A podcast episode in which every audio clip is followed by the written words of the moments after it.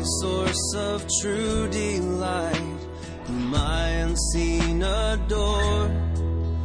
Unveil thy beauties to my sight, that I might love thee more. Oh, that I might love thee more. You're listening to the weekly podcast from Fort Worth Presbyterian. The following message was recorded live from our sanctuary. Our prayer is that this message would nurture a joy for loving God and loving people in you as you listen. See my bleeding dying. Good morning. It's a privilege to preach this first Sunday in the new year here at Fort Worth Presbyterian Church. I'll ask you if you have your Bibles to open them up to Judges. We're going to look at chapter 2 to start with and kind of get some context. Let me give you a heads up on what we're going to do this morning. This, I'm going to preach on a verse that you've probably maybe never read, and uh, you've probably never heard a sermon preached on this verse before. This, there's a guy, his name is Shamgar. Shamgar is one of my top 10 characters in the Bible. And I've been kind of captivated by Shamgar for about 10 years now. And the opportunity came to preach on him. And so it's been, this is a passage that's really been uh, something that's ministered to my heart. I hope it'll minister to yours as well. But we're going to look at Judges 2, uh, verses 11 through 21. And really, we're just looking at these verses for context. It's hard when you have a guest preacher who comes in and preaches from a passage you've not read in some time or maybe never, and to figure out where you are. So we're going to try to get our context, and then we're going to look at uh, Judges chapter 3, verse 31. But um, anyway, I am the RUF campus minister at TCU, the Rose Bowl champions. And um, I'm very very happy about that. The uh, last night I was I'm in this uh, bowl pick'em pool with a bunch of RUF uh, campus ministers from all across the nation, and everybody waits uh, there's 35 or 36 teams, and you know your most confident bowl pick, you put 35 by that. Your least confident, you put one by that. Of course, I put 35 by TCU going over Wisconsin because I, I knew that we were going to win, and also knew that it would be a much funner game or more fun game if uh, I had a lot more on it. Anyway, after the game was over, I went and looked at all the other campus ministers and what they picked, and the highest anybody else put was nine.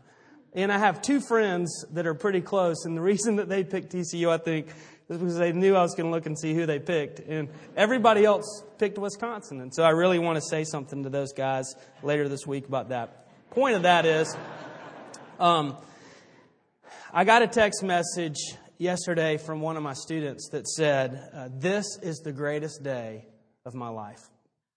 And um, it made me think about.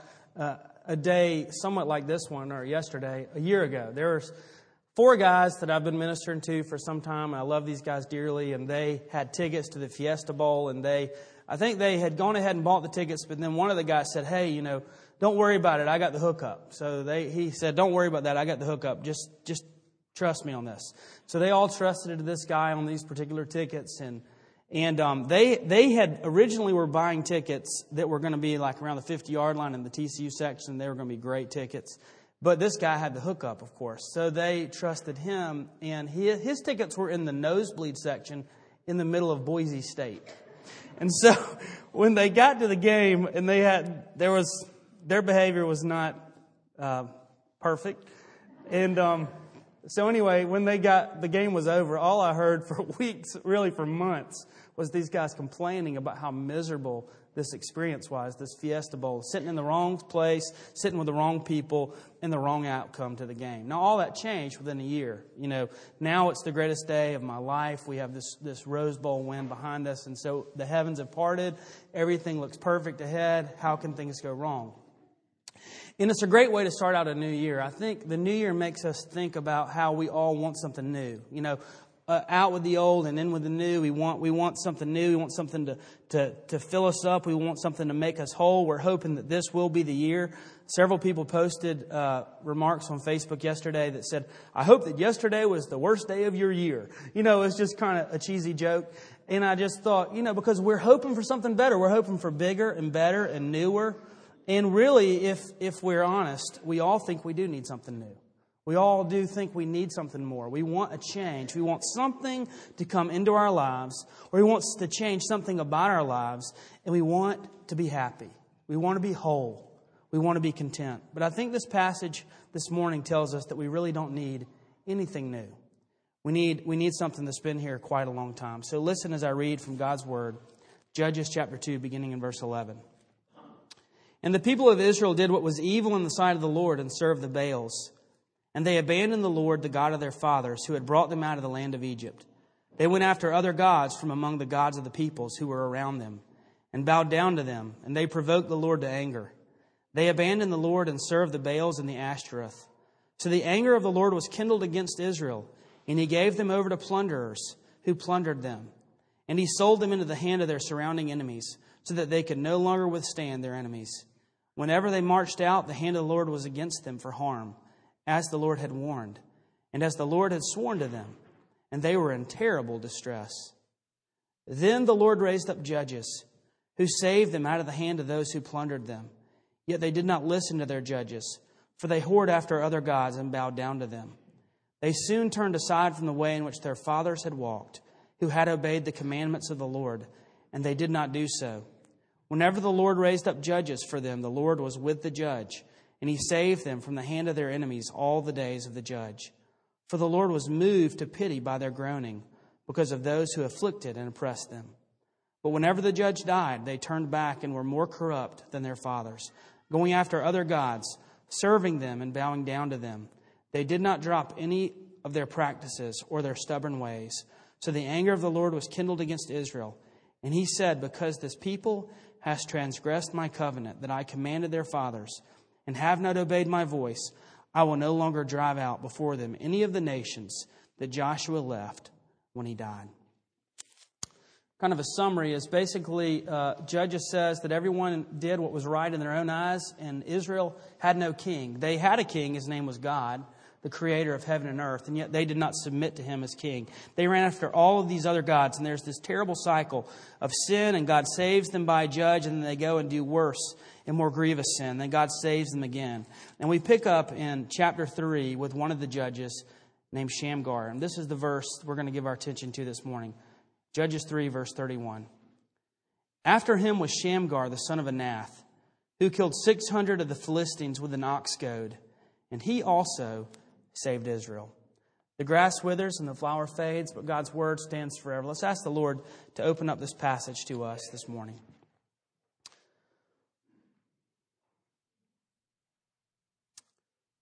Our Father, you are our good shepherd, and we are sheep. And we're prone to wander. We're prone to leave the God that we love or the God that we say that we love.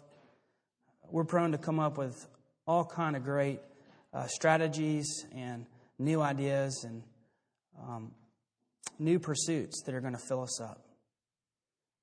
And Lord, I pray this morning that you would slow us down, that you would fix our eyes upon Jesus, that we might see uh, how great and marvelous you are, and that we might be overwhelmed by the goodness of the gospel. So, Lord, we pray this and we ask this in Jesus' name. Amen. This past uh, May, I was we were getting ready for our annual trek to Camp Greystone in uh, Tuxedo, North Carolina, and we were about I guess, a week out from leaving, and I got a phone call from a friend. Um, and I had been following basically some of the, the goings and doings in this, this friend's family for some time. The, this friend of mine had a daughter who was a high schooler and uh, was not really flourishing. Life was hard, and I'd been praying for her for some time. And any rate, she basically called and was in a crisis and didn't know what to do about this particular situation and said it had gotten out of control. And they tried everything. They tried a uh, psychiatrist and psychologist and therapy and asked if I would be willing to meet with her daughter. And so, of course, I said, Well, you know, I really don't have hardly any time, and we're really about to leave, but here's what I do have, and I'll be glad to meet with your daughter if you would like for her to meet with me. And so, anyway, we set up a time and she came over to TCU and I met her um, out at the car and it was a very awkward walk back to my office with this girl I didn't know. I mean, I, know, I, I knew her family, I knew her mom and dad, but I didn't know her. And um, I looked at her and I said, You know, obviously this is really awkward, so let's just go ahead and kind of acknowledge the awkwardness. I don't really know you, and you don't really know me, and your mom, I guess you feel like something's wrong with you, and so you've been dropped off here. And I guess the thought is that I'm going to fix you. And I just want to go ahead and just lay it out on the table that I'm not going to fix you. I don't think you're like a car that needs fixing. Um, and I'm certainly not a good fixer because my life's a mess. And so, um, you know, if this is the best strategy, there's not one. But I would love to, you know, if you want to come and talk to me, then that's great. Um, if you want to talk about the Rangers, we can do that. If you want to talk about the Mavs, you want to talk about your favorite color, we can do that for about 30 minutes. We can call your mom back and tell her to come pick you up. Or um, if you want to talk to me about what's going on in your life, I'd be glad to listen to you. And so we sat in the office and uh, it was kind of the standoffish kind of high school stuff going on, you know, the text messaging and, you know, kind of not eye contact and all those kind of things. And, you know, the profanity started to flow, and that was fine. I said, if you want to use profanity, I don't have a problem with that. That's fine. And um, finally, she said, uh, and I said, well, tell me what's going on. Tell me what's going on with your life. And she said, well, you know, I guess, I guess there's something wrong with me. I guess I need to I guess I need to get fixed or something like that. And I said, Well, well, tell me about it. And um, so she said, Well, you know, there's I, I like to drink, and I like to drink to get drunk, and I only drink to get drunk. And of course, she's not of age, and drinking to get drunk is never good, no matter how old you are. And I said, Well, okay, well, why do you do that? And she said, Well, because it's fun. You like it. I like it. It's fun. So why would you want to change that? You know, if you like it and it's fun, why would you want to change it? Well, I don't know. I mean, you know, I mean, I'm supposed to, I guess. Okay, what else do you like to do? Well, I like to do drugs. Well, what kind of drugs? You know, we've we kind of talked about several different kinds of drugs that she preferred to do and to use. And I said, well, why do you do drugs? Because it's fun. It makes me feel good. Okay. Well, do you like doing drugs? I, I like doing drugs. Well, why would you want to change doing drugs? If drugs are fun and you're enjoying it, you know, why would you want to do that? Well, you know, I don't, I don't know. So then what else do you like? And she said, well, I like boys.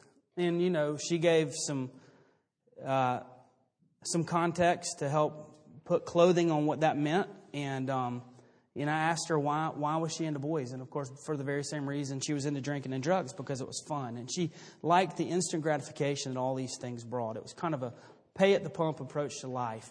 You know, she focused on these three things that could tap into all the needs that she felt inside, and um, she was happy. And so I said, okay. And really, at the end of that, we, we didn't get anywhere from there other than her just telling me that she needed to change and then telling me all the things that she didn't want to change and how happy she was and how satisfied she was. And I said, thanks for meeting with me and talking with me. And if you want to get together again, that'd be great. Um, and so I walked her back to the car. And um, the uh, later that later this past summer, I got a text message that said, "I really want to talk to you. I really want to meet with you." And so when I got back in the fall, we sat down again and same same kind of drill. Came to the office, and I asked her how things were going, and she said in a very very pointed language um, that her life was a mess, was a complete and utter mess, and she was extremely depressed. And she said that, that nothing was fun, that she wasn't finding anything to be fun anymore, that she was still pouring herself into all these, these things the boys and the drugs and the drink, but none of those things were fun and satisfying.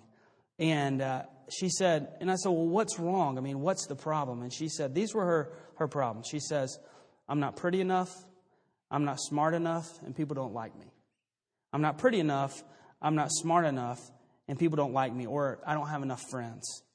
And I thought, wow, like that is the most, that was just amazing honesty. This is my second time meeting with this girl, and she throws her whole life out on the table and tells me that the deep uh, problems of her heart. And I thought, you know, it's okay, well, I guess on the one hand, you want to think, wow, you know, you're doing all these terrible things, and you just want to maybe take this kind of high and mighty look toward her and say, wow, you know, I can't believe what a terrible sinner you are. No wonder you're like this. And yet I thought, I can't do that because I'm just like her. And every single one of us in this room, maybe we're not into those things, but we're just like her. I mean, think about it this way. How many of us in this room could honestly say that we wouldn't do anything and everything in order to be accepted, in order to be pretty enough, in order to be successful, in order to be smart enough, and in order to have great relationships, fulfilling relationships, in order to be liked enough. We do anything. That's part of our goal, probably, for the new year, is to be accepted and to be successful and to have more fulfilling relationships. We're always looking for something else, something more to satisfy us. It's the story of our lives. We know the desperation of our hearts, and desperate times require desperate measures. We're looking for something to save us. We're looking for something to rescue us. We're looking for something to change our lives. And we do need rescue. And we do need saving and we do need changing. But the things that promise to save us, just like they promised to save Israel, only enslave us. It's this terrible cycle that we run to these idols because these idols promise to save us. And then those idols only enslave us. And then we've got to figure out what to do about the slavery we've got. So we run back to the very same idols. It's crazy. We run back to the very same idols that enslaved us to start with and under which we are enslaved right now, and we try to get them to save us. And it's this terrible cycle where we can't get out from under it because we're always looking for love. We're always looking for salvation. We're always looking for rescue in all the wrong places. And what I want us to remember this morning is something simple. It's a simple truth that we need to start out because really life isn't as complex as we make it to be. It's something simple we need to remember as we start this new year.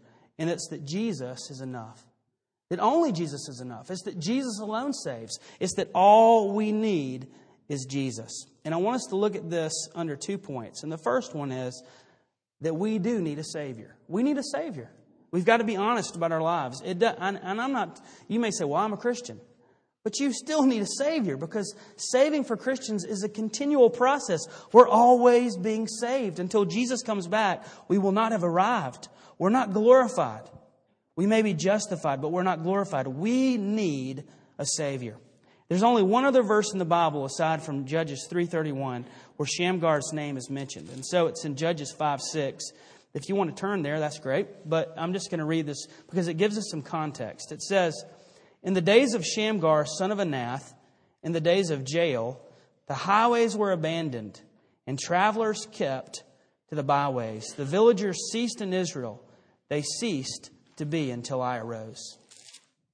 Well, what's going on there? Well, basically, what we're finding out in this verse is it's giving us a context for what was going on when Shamgar was around. It's saying this that the Israel was living under the oppression of the Philistines. And they were, the Philistines were known for their strength, for their military expertise, for their power, for their ruthlessness, for their oppressiveness. They weren't friendly. They were not, they were, they were the big bully that your mom and dad would never have wanted you to go play with. They were the bad people. And they were bad to the Israelites. And it was miserable to live under their oppression. In, in the passage we just read, or that verse says that basically Israel couldn't travel down the main roads. They couldn't travel down I 20 and I 30. They couldn't even travel down Granbury. They had to stick to the very side roads, the secret roads. They had to go through the woods. The reason they had to do that was because if they came across the Philistines, there was a good chance something bad was going to happen. They were going to be robbed, or they were going to be mugged, or they were going to be abused, or they were going to be raped, or they were going to be murdered. These were real things, real fears that existed in the lives of the Israelites. It was not a good situation. I guess best case scenario was that they were going to be taxed, taxed beyond a reasonable uh, amount. And so it also says not only were they traveling the secret roads, the, how, the, the, the, through the woods, but that the villagers ceased. What does that mean? It means that they couldn't go outside. It meant they had to bunker down. And it, was that things were so bad that they had to kind of board up the windows. They had to hunker down. They had to make it like no one was home because they were afraid that the Philistines were going to come pillage and burn the homes where they lived. Their kids, kids couldn't go out and play on the seesaw or go swing on the, uh, swing on the rope swing. There was none of those kind of things that were happening in their life. It was a miserable kind of lifestyle. The quality of their life was defined by fear and hiding and helplessness. They didn't have any warriors. They didn't have any weapons. They didn't have any way of rescue, any way of escape. They had no protection. They were hopeless. They were living life on the edge of destruction. They never knew when would be their last day. And worst of all, there was no way out. Now, why was this? Why were things so bad in Israel? Well, this verse 31 doesn't explicitly tell us, but that's when we read the context to start with. It's because of this cycle of life that Israel was, was embracing. This, this, these idols that promised to save them were enslaving them, and then these, this slavery that they were under, because of these idols, they had to get out from under it. So they looked to these idols or other idols in order to save them, and there was this ridiculous cycle of life that they were undergoing. In the implication of the book of Judges, that's really not an implication, it's explicitly stated from, from the first page of Judges to the last, is that Israel kept doing evil in God's sight. They kept turning away from God. They kept going the other way. They kept leaving God and pursuing other gods and other idols. These other gods and other idols that promised to satisfy them, that promised to fulfill them. And so God gave them over to these idols that they desired. You see, the scariest thing with God is this be careful what you ask for because you just might get it. If, if, if you want life without God, then God very well may give you life without Him. If you wish, if you desire life without God, then you very well may find yourself in a situation where that's what you have. You have life without God. He may give you the idols that you so desperately desire. Now, some of you may say, well, I'm not, maybe, maybe the crazy sins aren't your thing. Maybe you're not, you know, into the drugs and sex and rock and roll, and that's not your deal. Um, so you're thinking, I don't know if this really applies to me, but you know, I, obviously I want God. My life is all about God. My life is all about church. My life is all about Bible study. My life is all about spiritual disciplines. But you have to think about your life a little bit. Is your life about God or is it about the things that you want to do so that God will accept you? Is your life about God or is it about the Father or is it about the things the Father can give you? I think for a lot of us that are Christians, we don't really so much want the Father, do we? We want our Father's things. We want our Father to give us His praise. We want our Father to give us His acceptance, His accolade. We want Him to say, Wow, you're awesome.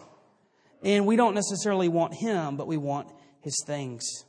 And that's what Israel wanted too. They didn't want their father, they didn't want their God. They wanted all the things that He had created. And now they found themselves in a bad situation. Their lives were defined by shame and guilt and sin, fear, hiding, defenselessness, hopelessness, and all these things. Why did they do it? Why did they turn from God? Well, it's the same reason that we do. Because they were searching for something more, something bigger, something better, something instant. We never have enough and they were deeply disappointed.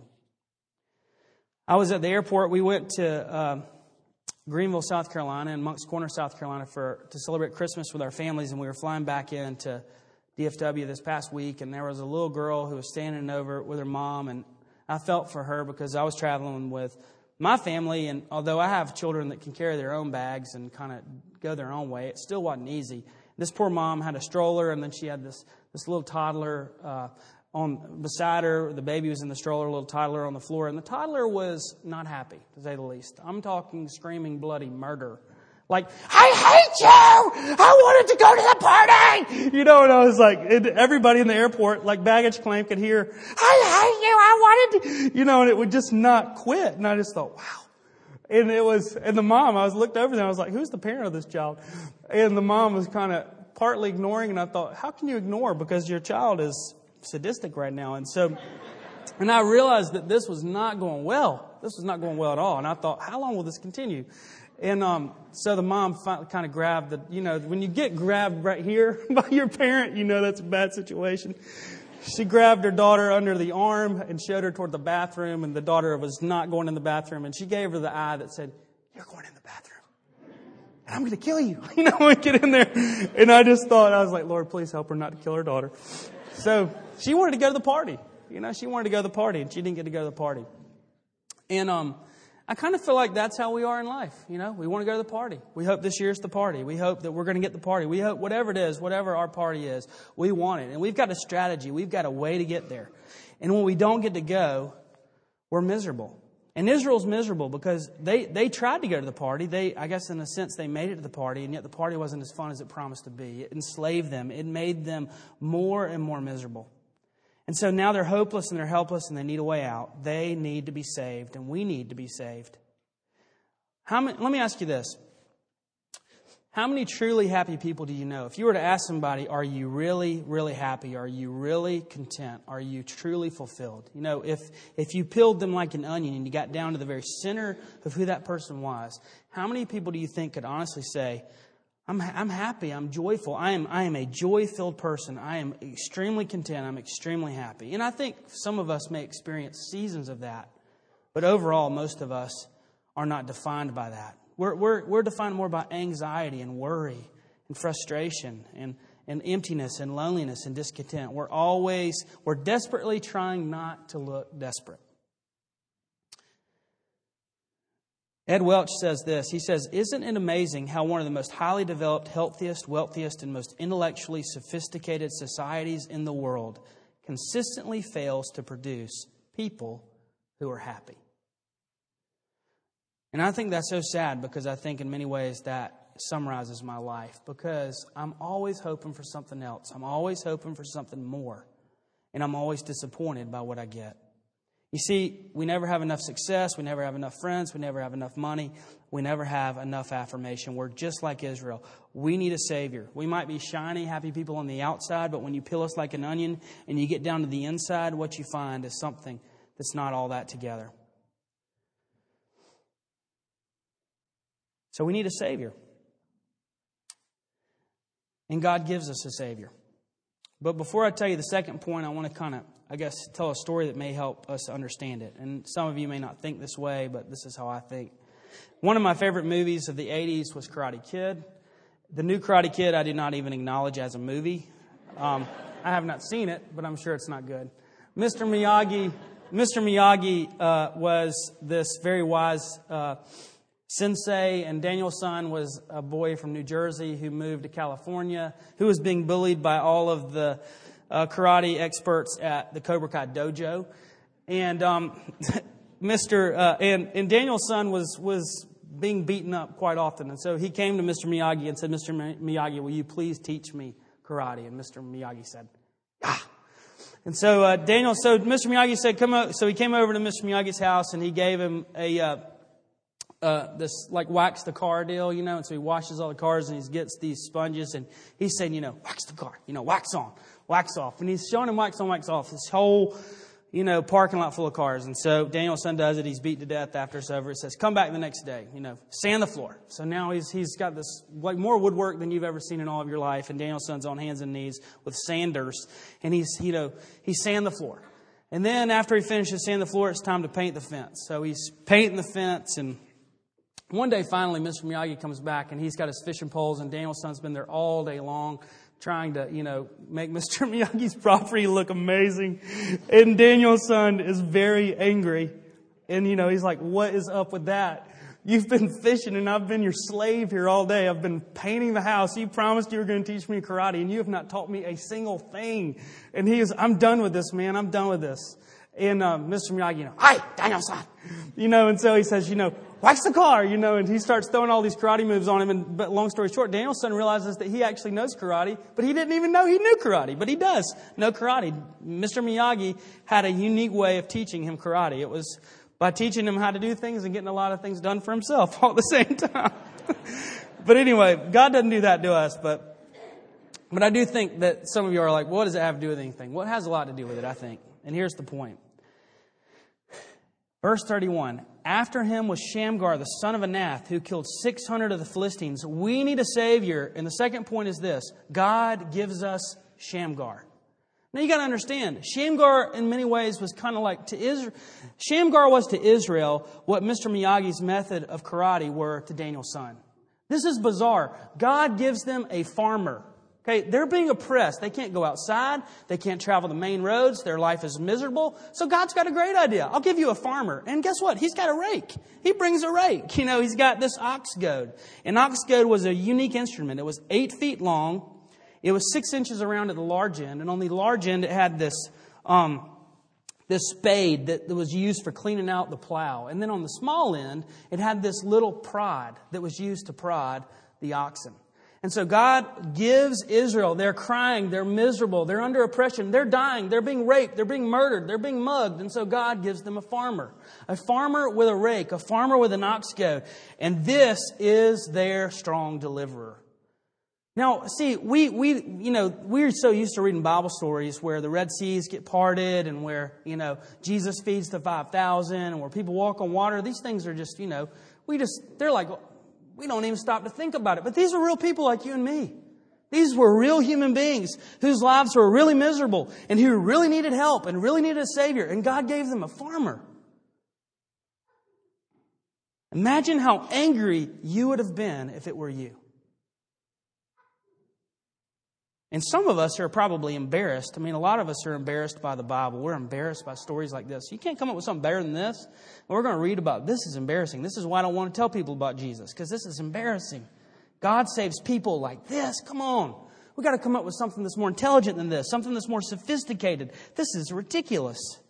And yet that's what God does. It says, after him was Shamgar, the son of Anath, who killed 600 of the Philistines with an ox goad. Now, if you're kind of a man's type man, and maybe I shouldn't say it that way, but that's how I think about it. I'm like, that is the man. You know, the brother had a rake. He took down 600 Philistines with a rake. I could watch a movie about that. That, I really hope they make a movie of Shamgar, because I'll be the first one to see it. And, um, you know, it's like I was telling my son Simeon about it, and Simeon is just captivated. This brother had an ox goad and just went to town, and he delivered. And it says, and he also saved Israel. God saved Israel with Shamgar, a farmer with a rake. Now, what's the point? What's the point? You know the point. What's the point? God alone saves. That's the point. God alone saves.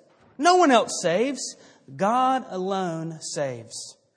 Matthew Henry says it this way. I love this. He says, God can make those eminently serviceable to his glory and his church's good, whose extraction, education, employment are very mean and obscure.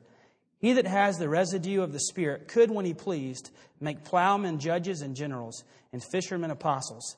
It is no matter how weak the weapon is, if God's direct, if, if is if God directs and strengthens the arm. An ox goad, when God pleases, shall do more than Goliath's sword. And sometimes he chooses to work by such unlikely means that the excellency of the power may appear to be of God. And that's the whole point. The whole point of Shamgar is, is that we need a Savior. God gives us Shamgar, but really what God gives us is the Savior that we need. Now, we may say, like my son Simeon, that's a neat story. That's awesome. We'd love to see the movie of that. Um, God's so good. He was so patient with the Israelites. It's kind of this warm, fuzzy feeling we get on the inside, but we kind of say to ourselves, but so what? That doesn't help us. I mean, they were Israel. You know, they were living in shacks and huts, and they didn't have clothes. They didn't have all the problems we've got. Our life's a lot more complex, a lot more complicated. We need something a lot more sophisticated than they need. And I really think what God says to us is, no, you don't. You don't need something more sophisticated. You don't need something more complex. Your life is really not that much more complicated than theirs was. A good friend of mine, I think I probably told you before, Libby Miller, who is one of the people, the directors of Camp Greystone, says that the Bible is one story about Jesus, but the story is broken up into three parts. The story basically goes something like this The Old Testament says, Someone is coming, someone is coming. The New Testament says, Someone is here, someone is here. And the end of the, and the end of the Bible says, Someone is coming again. And that's really what this passage teaches us in verse verse 31 teaches us that someone is coming. You see, every story in the Bible whispers the name of Jesus, and this story is the same. This story told Israel that someone is coming. Uh, Shamgar was the one that God sent to deliver them from their circumstances, but there was one very much like Shamgar. A nobody from nowhere who was coming to save them from their sin. I mean, think about it. We just celebrated. We just celebrated that the God of our religion, that the one that we give all of our allegiance to, was born to a nobody from nowhere. He was born to a teenage peasant girl who didn't have a, a, great place. You know, there wasn't this great birthing room or, or hospital where she was able to, to go through labor, but he was born amongst a much of smelly cattle. He was rejected by his own people. When he, he was very insignificant, when he finally was a preacher and came back home and was hoping to be warmly received by all of his, you know, home people, they hated him. They actually wanted to kill him. Uh, he was betrayed by his closest companions. He was denied multiple times at the most critical point in his life. And he was rejected by all the rest that didn't betray him. He was mocked, he was murdered, and he was abandoned. And his name was Jesus. And Shamgar points us to Jesus because Shamgar saved Israel from their circumstances, but he was a type of Christ, a type of Jesus who came to save us fully and finally from our sin. You see, there's no other name under heaven from which we will be saved other than Jesus. Jesus alone saves. So, what's the point? There's only one gospel, there's only one Savior. His name is Jesus. We've got to be we've got to stop being embarrassed by the Bible because the Bible is the only thing that tells us the truth about how we can be saved, about how we can be who God has created us to be. That Jesus alone saves us from our sin. All we need is Jesus. When I was in Greenville, my mom is my mom is probably I mean, I guess if you got graded on being like being a homemaker, my mom they don't have a category for her because she's just off the charts. I mean, my mom, it's like you do not want to compete with my mom because she's she's just. Uh, I mean, I don't. You would not know why I'm from her family, but because I have nothing in common in that area. But my mom, I mean, I, my dad walked me around the house. He showed me all the trinkets and things my mom put up for Christmas. I mean, never saw so many nativity scenes or so many beautiful like uh, smokers or and angels and I mean it was every bookshelf, every table, every case. I mean we my my dad said it took quite some time and I, I was thinking, man, I didn't understand that because I was really only thinking about the bowl games and things like in the food and things like that. But my mom was think, thinking more about like making the house a very warm, beautiful place for her family at Christmas. So one of our family friends, Miss Betty Lou, came over with her daughter Betsy, and um, they took a tour of the house and it was just like every station they, uh, that my mom had created. I mean, Miss Betty Lou did not miss a thing in the house, and I, that made me nervous that there are people like that who can come into your house and see every single thing. Miss Bailey saw it all, and they made it to do over every little thing that I was. I just thought, well, I didn't get that, but anyway. Um, and it was just like we stopped, and she, and so when it was all over with, she just, you know, Rebecca, Rebecca, Rebecca, this is the most amazing home, you know, and she was so, uh, I guess, appreciative and complimentary. And then like within the hour, Miss Betty Lou calls back on the phone and says, I'm just so sorry, you know, that I didn't get the time to really take it all in. And I want to come back, you know, and I want to come back and look again after Christmas. And I just thought, that's unique. But the thing that I, but the thing that I, I kind of thought about that and how that, how I thought that kind of applies to my life and how that relates in some sense to this passage is, is that that's what we want God to do for us. That's our plan for the new year, isn't it? We're going to finally get our life together. We're going to decorate all the shelves of our life. We're going to make them, it's going to be the finest, the finest of the fine is going to be what decorates our life. We've got all these, I mean, we're going to lose so much weight, and we're going to read our Bible so much more, and we're going to go to church so much more, and we're going to have such a better marriage and we're going to make we're going to get a promotion and we're going to work, work so much harder at our job and, and we're going to have so many more friends in our yard. We're going to win yard of the month. I mean after all those people that won yard of the month i mean a lot of the times last year i mean it really wasn't that good of a yard and if we just had a little more time we could have done it too. And this year we're going to do it all. We're, we're this year finally we're going to get the respect that we deserve. This is going to be our year. And our hope and prayer is is that god will come by and that He will take a look at all the things that decorate the shelves of our life, and that He will call us on the phone an hour later and say, I need to come back by. Because I didn't get to take it all in. Because there was so much there. It was amazing. And my friends, if that's how we approach the new year, we will be miserable. Our lives will be filled with grief because we don't need God to come by our lives and to take a look at all the things that we have to offer Him. But we need to look to Him and we need to take hold of the thing that He has to offer us. Jesus alone saves us. We need a Savior. God gives us something much greater than Shamgar. He gives us His only Son. Let's pray. Father, we thank you for your word. We thank you that you are so good. And Lord, I pray that you would keep us not from developing good habits and from, from doing things that would be healthy and, and spiritual disciplines from, for our lives, but Lord, help us not uh, to pursue things that are not of you. Lord, help us to pursue the Father and not the things of our Father. Lord, I pray that you would help us to rest in Jesus alone because he is our good shepherd and our Savior. We ask all these things in His name. The pleasing scene is clouded or with pain. Thank you for listening to this weekly podcast from Fort Worth Presbyterian. Our prayer is that this message was able to nurture a joy for loving God and loving people in you. Please visit our website for worship service times, directions to the church, and to subscribe to this podcast. Our web address is fortworthpca.org. Fort Worth Presbyterian is a part of the Presbyterian Church in America.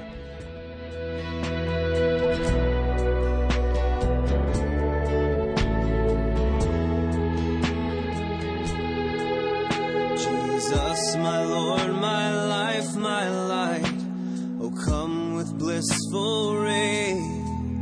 Break radiant through the shades of night and chase my fears away. Won't you chase my fears away?